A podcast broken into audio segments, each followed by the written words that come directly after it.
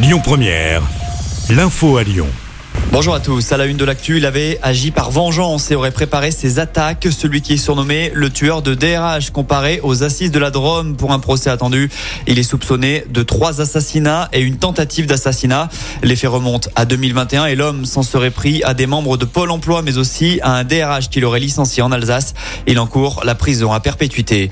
En politique, le chef Christophe Marguin, candidat aux prochaines municipales à Lyon. Le patron des toques blanches lyonnaises a officialisé la nouvelle dans une interview au progrès aujourd'hui.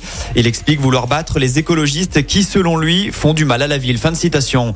La FNOT Aura s'interroge après l'annonce de la réalisation du tunnel Lyon-Turin. On vous rappelle que la semaine passée, le ministre des Transports, Clément Bonne, a annoncé que l'État allait mettre 3 milliards d'euros sur la table pour débloquer le projet de ligne à grande vitesse Lyon-Turin. Ce matin, la Fédération nationale des associations d'usagers des transports salue ce premier pas, mais s'inquiète de la non-participation d'autres collectivités concernant le financement. Le collectif réclame également des études pour que la déclaration publique ne tombe pas à l'eau.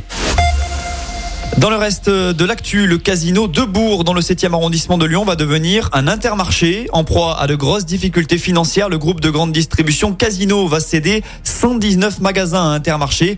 La liste a été dévoilée hier. 10 magasins d'Auvergne-Rhône-Alpes sont concernés, mais un seul dans le Rhône. De leur côté, les élus du personnel ont initié la procédure de droit d'alerte économique. L'objectif, obtenir des infos précises sur la situation de la société. Dans la fonction publique, le point d'indice sera revalorisé de 1,5% au 1er juillet prochain, annonce faite hier par la CGT. Les syndicats rencontraient le ministre de la fonction publique Stanislas Guérini afin d'évoquer des mesures pour le pouvoir d'achat des fonctionnaires. Un geste insuffisant selon la CGT. Et puis on connaît le prix Lumière 2023. Il s'agit du réalisateur allemand Wim Wenders. Le réalisateur des Ailes du Désir et de Paris, Texas recevra son prix le 20 octobre prochain à Lyon. Rappelons que la 15e édition du festival se déroulera du samedi 14 au dimanche 22 octobre prochain.